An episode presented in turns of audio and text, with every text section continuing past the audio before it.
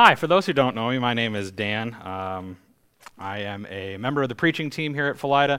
I am also an elder, and uh, it is my privilege to bring the Word of God to you today.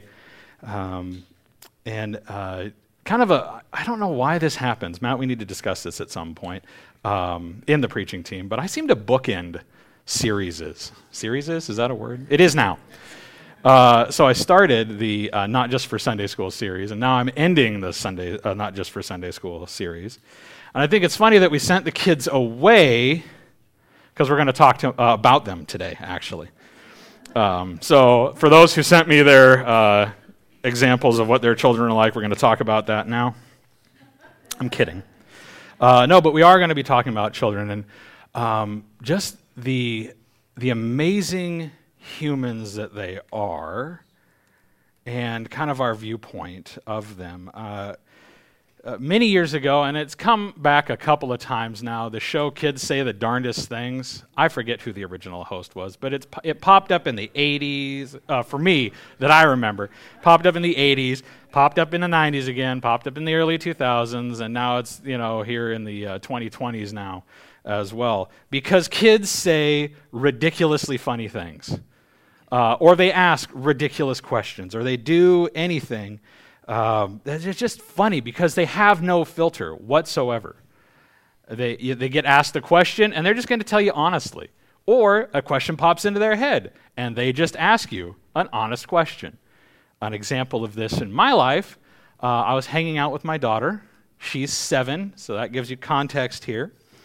And uh, she asked me this all important question very, very important high question from a child. She asked, I, had to, I wrote this down, and I want to quote it. Dad, if Pokemon were real, what's the third one you would have as a pet?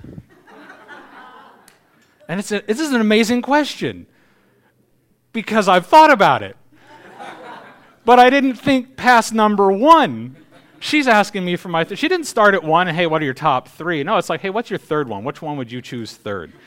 And I don't. I'm not going to give you the answer. If you want to talk about that later, we can.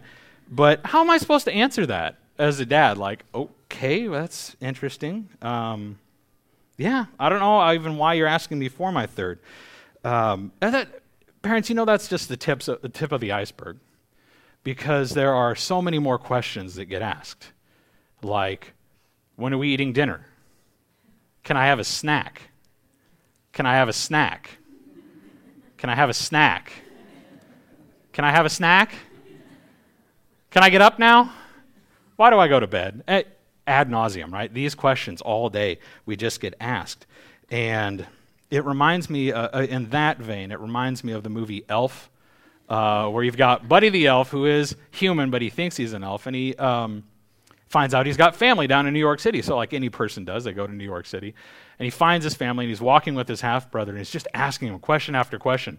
Like, it's like, uh, what'd you do today? What'd you learn in school today? I saw a dog. And kids are like this. So here we have a grown man in that movie. Buddy is a grown man.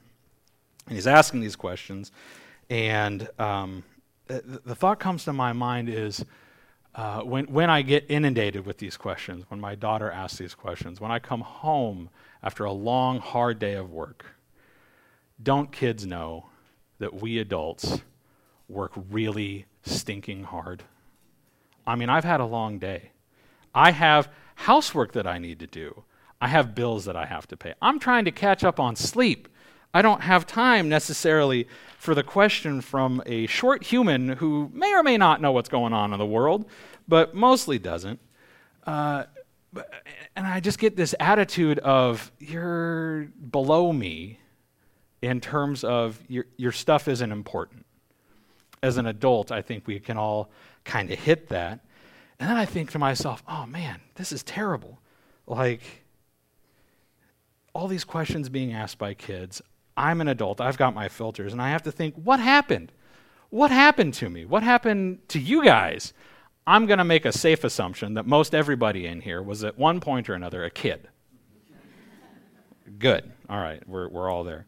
So we used to be kids, and somewhere between that point and right now, something happened to us.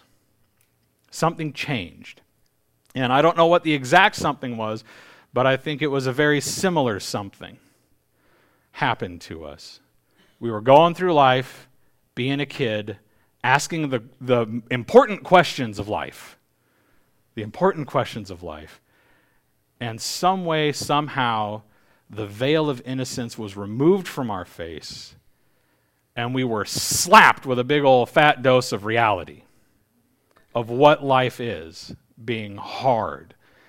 And it, it did something to us. Real life happened, and we just see it, it just went away. Maybe it happened suddenly for you, maybe it happened gradually, but day by day, week by week, month by month, year by year, decade by decade, we just stop being childlike. We stopped, we lost that innocence. Something left.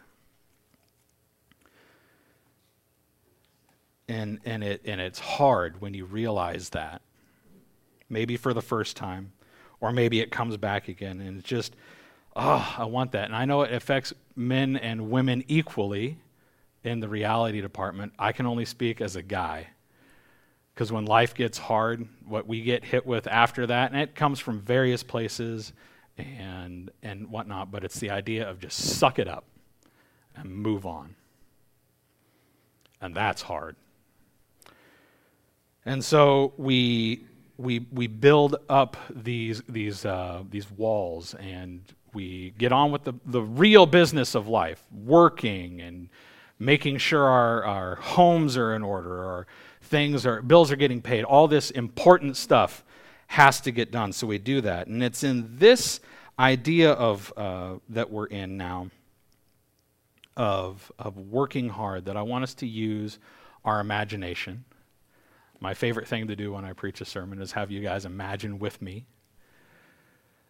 I want to take us back. Obviously, we're going first century. We always go first century in the area of uh, Palestine and Israel and that. We're at the Sea of Galilee, and you you work all day, six days a week. You're a fisherman. You're doing the thing, right? Six days, you get up, you catch the fish, you clean the fish, you sell the fish, you mend your nets. You go home, you sleep hard, you wake up, you do the same thing again. Over and over for six days until the Sabbath comes. Thank you, Yahweh, for that. You get that rest, and then you start it again and again and again. And then this is just going on. This is just what life is. You're with your friends. And then one day, this guy just shows up. You, hear, you, you know, you've heard about him and whatnot, but he says to you, Follow me okay.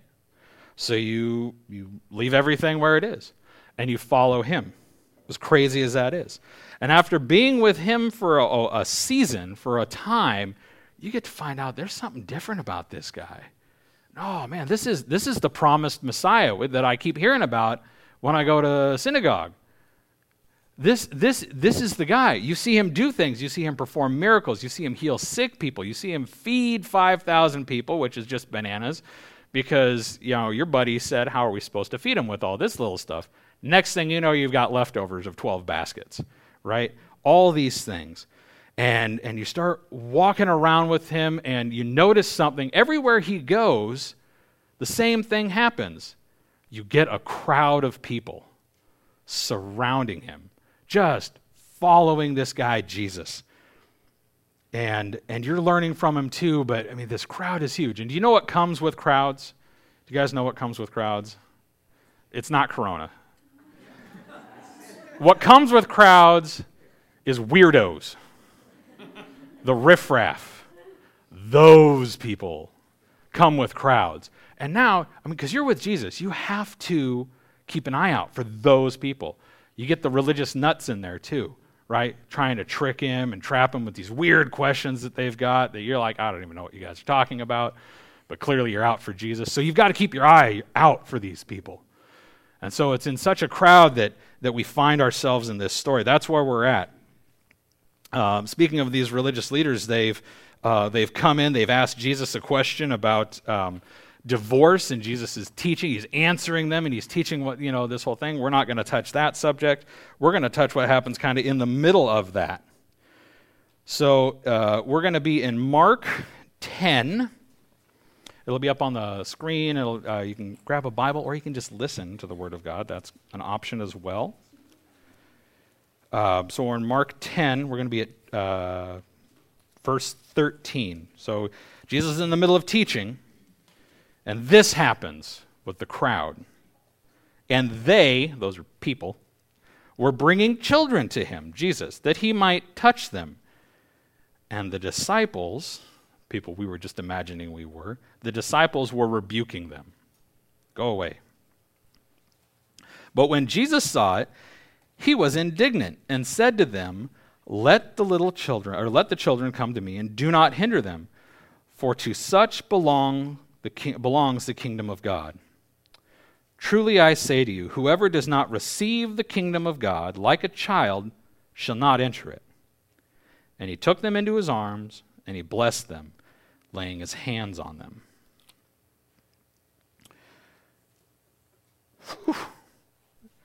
It's, uh, it's not very often that as we read through the Gospels, uh, we see Jesus become indignant. It doesn't actually say the word there, but in this case, he becomes indignant. He gets, there's, there's a little bit of anger there, annoyance, like, uh, don't do that right there with uh, sending him away let's work with the mindset of the disciples. What's going on? Jesus is an important person. He's teaching others right now. Your children, they have to wait. Jesus doesn't have time for this right at the moment. And we are in the middle of, like, he's refuting these guys and what they're saying. He just, go away, come back tomorrow, maybe if we're here, right? So t- just take your children and go. And Jesus says some crazy stuff for that time let the little children come to me. Let them bring them. Go ahead, let them come in. And then he says something even wilder. The kingdom of heaven belongs to such as these. In fact, he goes further and says, unless you have, uh, unless you're like one of these, you can't, uh, uh, children, you can't even enter the kingdom of heaven. Yikes. Some heavy stuff. And it begs the question then to me how can I be childlike? How can I be childlike? I want to enter the kingdom of heaven. I want to be with God. Jesus is saying, okay, we're going to be childlike here, or you need to be childlike to enter. So, this is the part of the sermon where uh, you get three alliterated points they all start with the same letter. They're going to rhyme. And you're going to go, ooh, isn't Dan clever?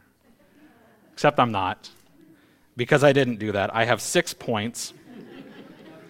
and for the next hour and a half, no, I, I do have six points, but um, three of them are just something that has helped me as an adult with that mindset that we talked about earlier of, of just being inundated with the world and what how hard life is.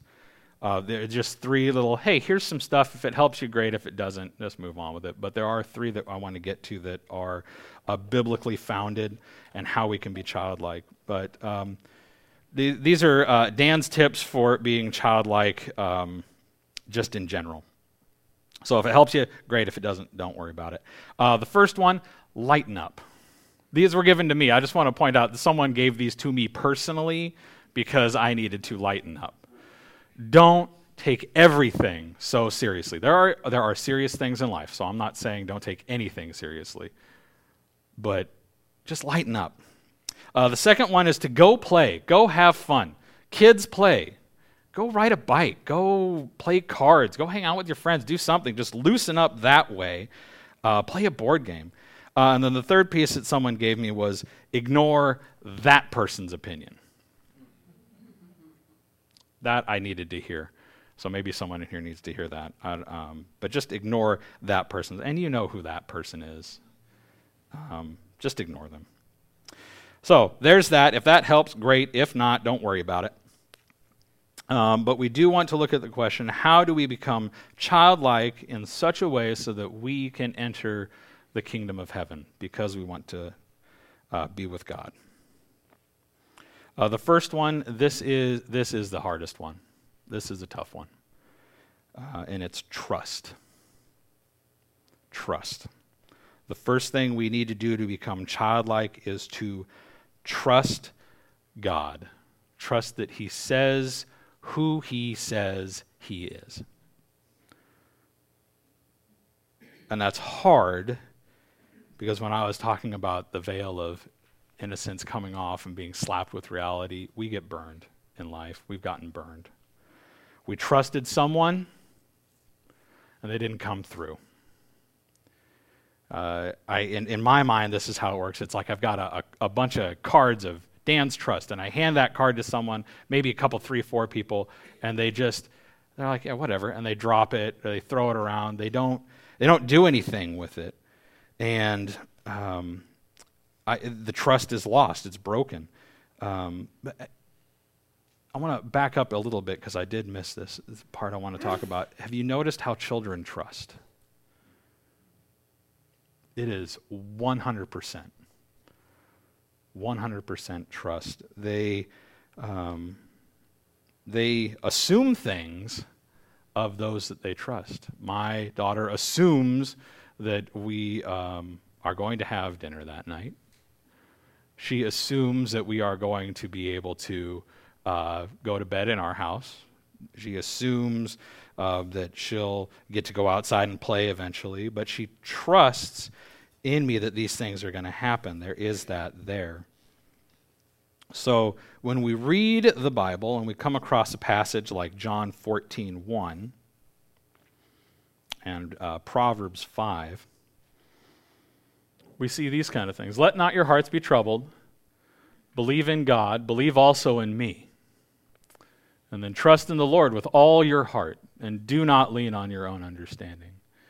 In all your ways, acknowledge Him, and He will make straight your paths.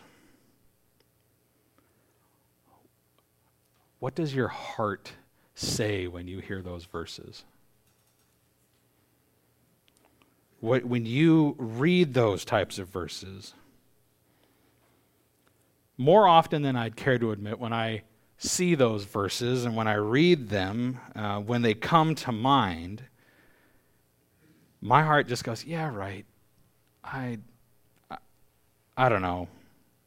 Maybe. Trust is hard.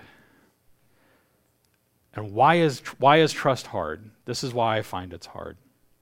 Because when I trust someone, I am giving them something. So in my mind, it's I'm giving them this card.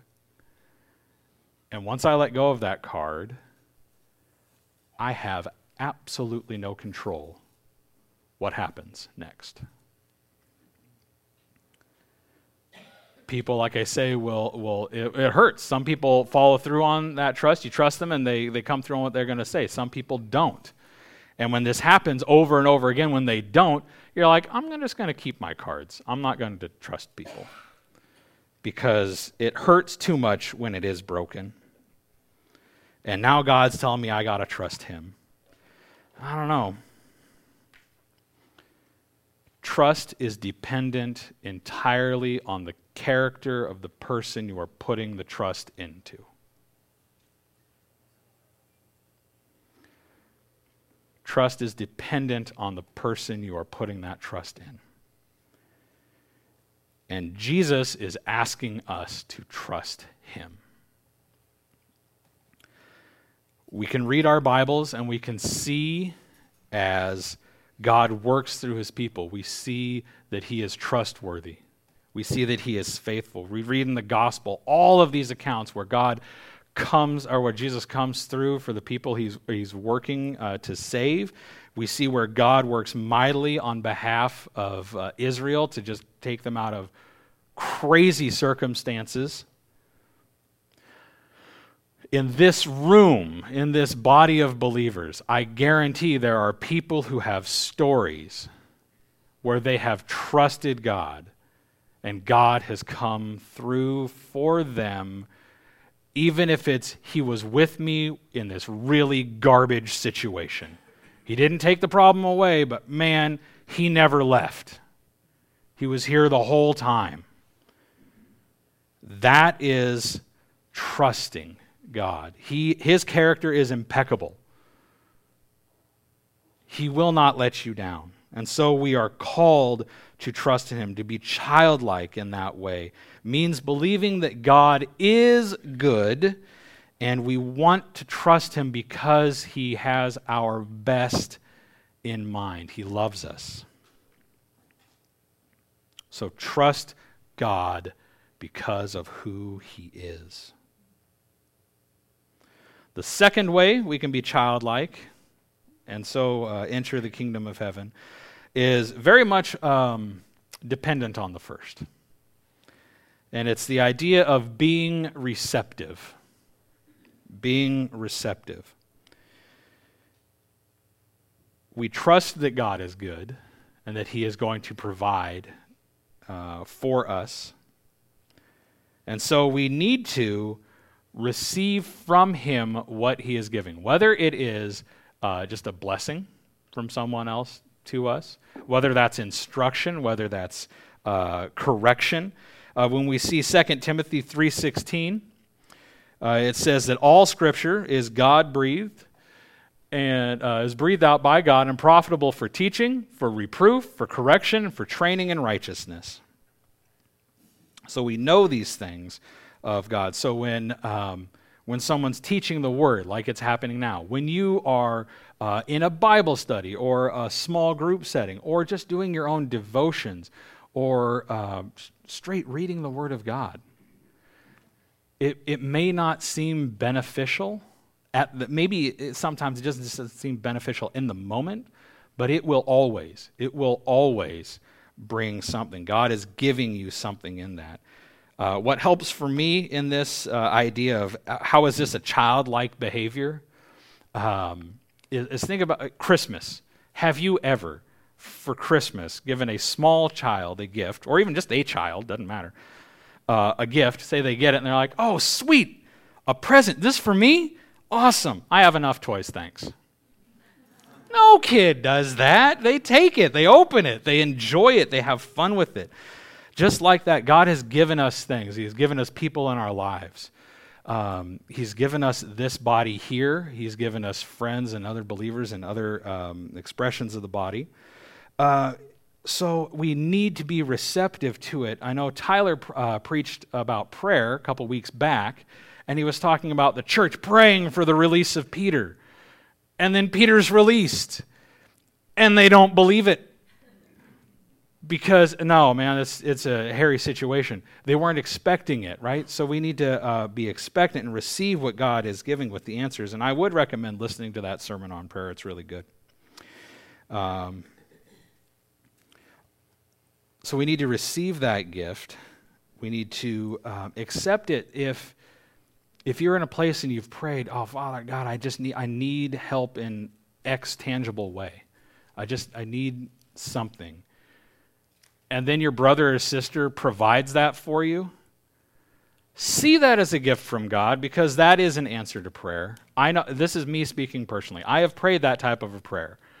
And then someone comes up and it's like, "Hey man, I was thinking about you, thought you might need this." And I'm dumb enough to go, like I, this is the thing I need and I'm go, "Oh no, that's cool. I, you know, I'm fine." I've rejected that and that's not good. Uh, but there are other times where I have, like, this is definitely God's answer to prayer. So we need to, um, we need to receive what God is giving us. If it's instruction, if it's correction, man, those are, oh, that's rough. That can be hard. Hard to hear things um, that, that, that cut, that need to be, uh, need to be said we need to receive those as well because God, right? It's contingent on the first one. We trust God because He is good and loves us, so we receive that correction and that instruction. Whether it comes directly from us reading or whether it comes from our brother uh, smacking us upside the head, and uh, figuratively or literally, and saying, hey, God would have you do this. So I think I've uh, beat that horse enough. Um, uh, let's uh, recap again. So we got we have to trust in who God is. We have to be receptive to His gifts and His instructions. And the last one, uh, the childlike attitude that we need, uh, is by acceptance. We need to be childlike in acceptance. And I want to say it in this way uh, it's a matter of identity, it's a matter of who you are. This one is just as contingent on the first as the second one. We need to uh, take God at His word. We need to take God at His word because uh, of who God is. Because of who God is, I can believe Him when He tells me that I am His child. Because of who God is, I can believe Him when He says, I am His child. We need to accept that. 1 John 3 1. See what love the Father has given to us, that we should be called children of God, and so we are.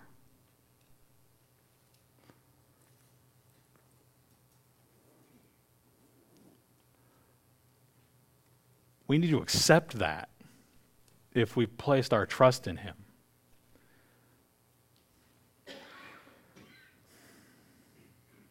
One thing I never had to do when I was growing up was to be sat down by my parents and be persuaded by them through convincing argument that I am their child and that they love me.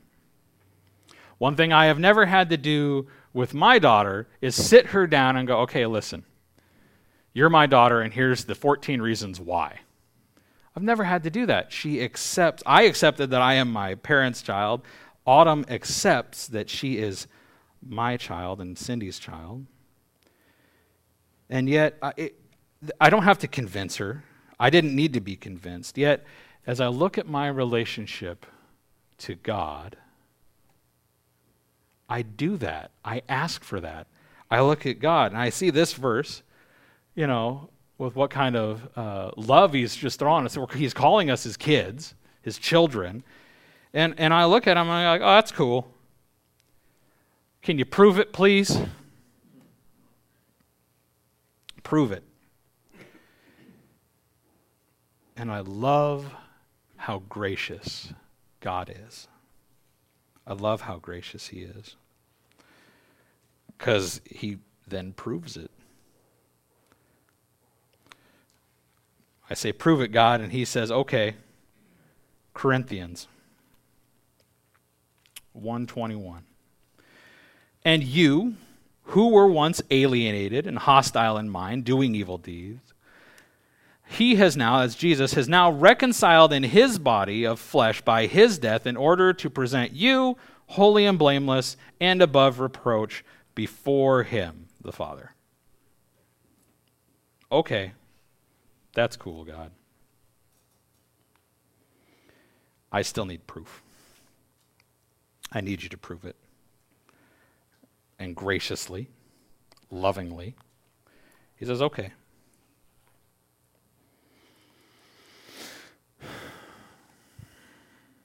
And he says this. I think I missed a verse up there. But God shows his love for us in this that while we were still sinners, while we were continually sinning, Christ died for us.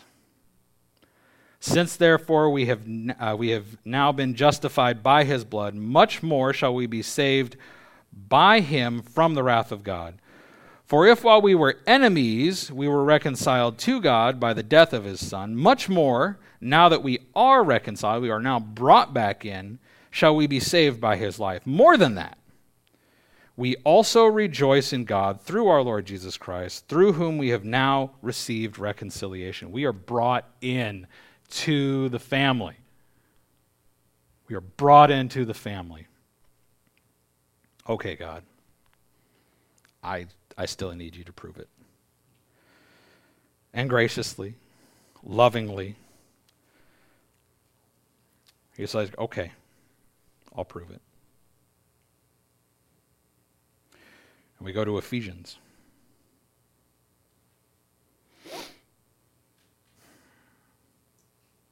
In him, you also, when you heard the word of truth, the gospel of your salvation, and believed in him, that's Jesus, were sealed with the promised Holy Spirit, who is the guarantee of our inheritance until we acquire possession of it, to the praise of his glory.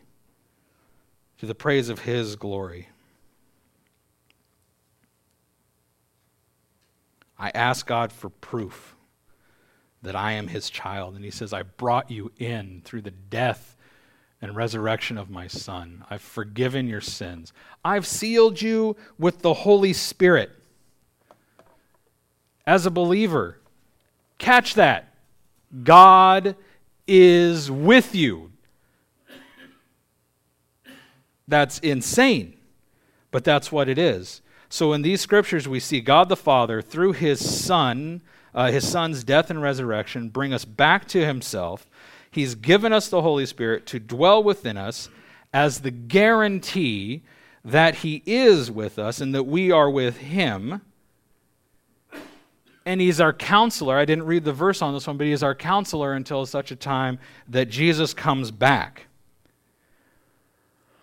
I said it before, I'll say it again. I am dense. I forget this. I forget that this is what the creator of the universe has done to bring me back to himself after we sinned, after I sinned. He did all this. And then I read that verse again. See what love the Father has given to us, that we are called His children. And I need to accept that. That this God who is good, who gives good gifts, who gives good instruction, who gives good correction, is calling me his child.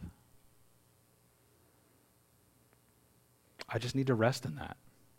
I don't see my daughter wondering at night or throughout the day if she is really my daughter. I just don't. But I do this with God. Maybe you do as well. But we have to have this, this childlike acceptance. Right? So we need to trust that God says who he says he is. We need to be receptive of his gifts uh, and instruction. And we need to accept that he is who he says we are if we have trusted in him.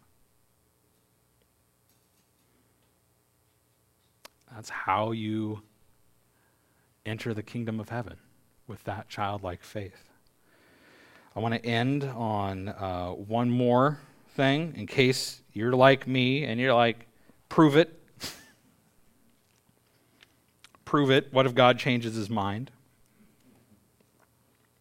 we're human. We think that way. It's okay to express that we think that way. Um, I want to go into Romans 8. Maybe you're familiar with that passage, maybe you're not. Paul has just gone through and explained the future glory that we're going to have, and he starts off with this wonderfully rhetorical question What then shall we say to these things? If God is for us, this God who we can trust is for us, who can be against us? He who did not spare his own son, but gave him up for us all, how will he not also with him graciously give us all things? For I am sure, Paul says, for I am sure that neither death nor life, nor angels, nor rulers, nor things present, nor things to come, that's poignant for today nor things present, nor to come, nor powers, nor height, nor depth, nor anything else, nor anything else in all of creation will be able to separate us from the love of God in Christ Jesus our Lord. You, if, if you trust God, if you had said, Jesus, you are how I am made right with the Father, and I can come into the Father, and I am part of the family, you can be sure that you are part of the family. Nothing will separate you from the love of God. Let's pray.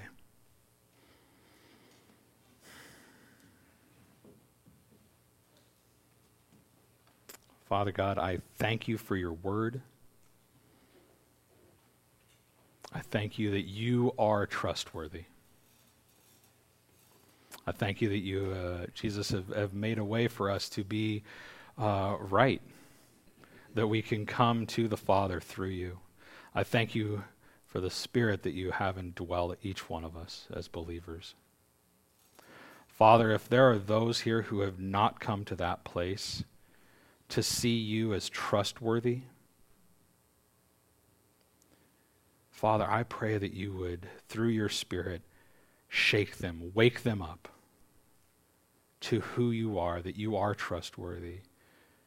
That just because life is hard, that does not mean that you do not care. Draw them into yourself. I pray this in Jesus' name. Amen.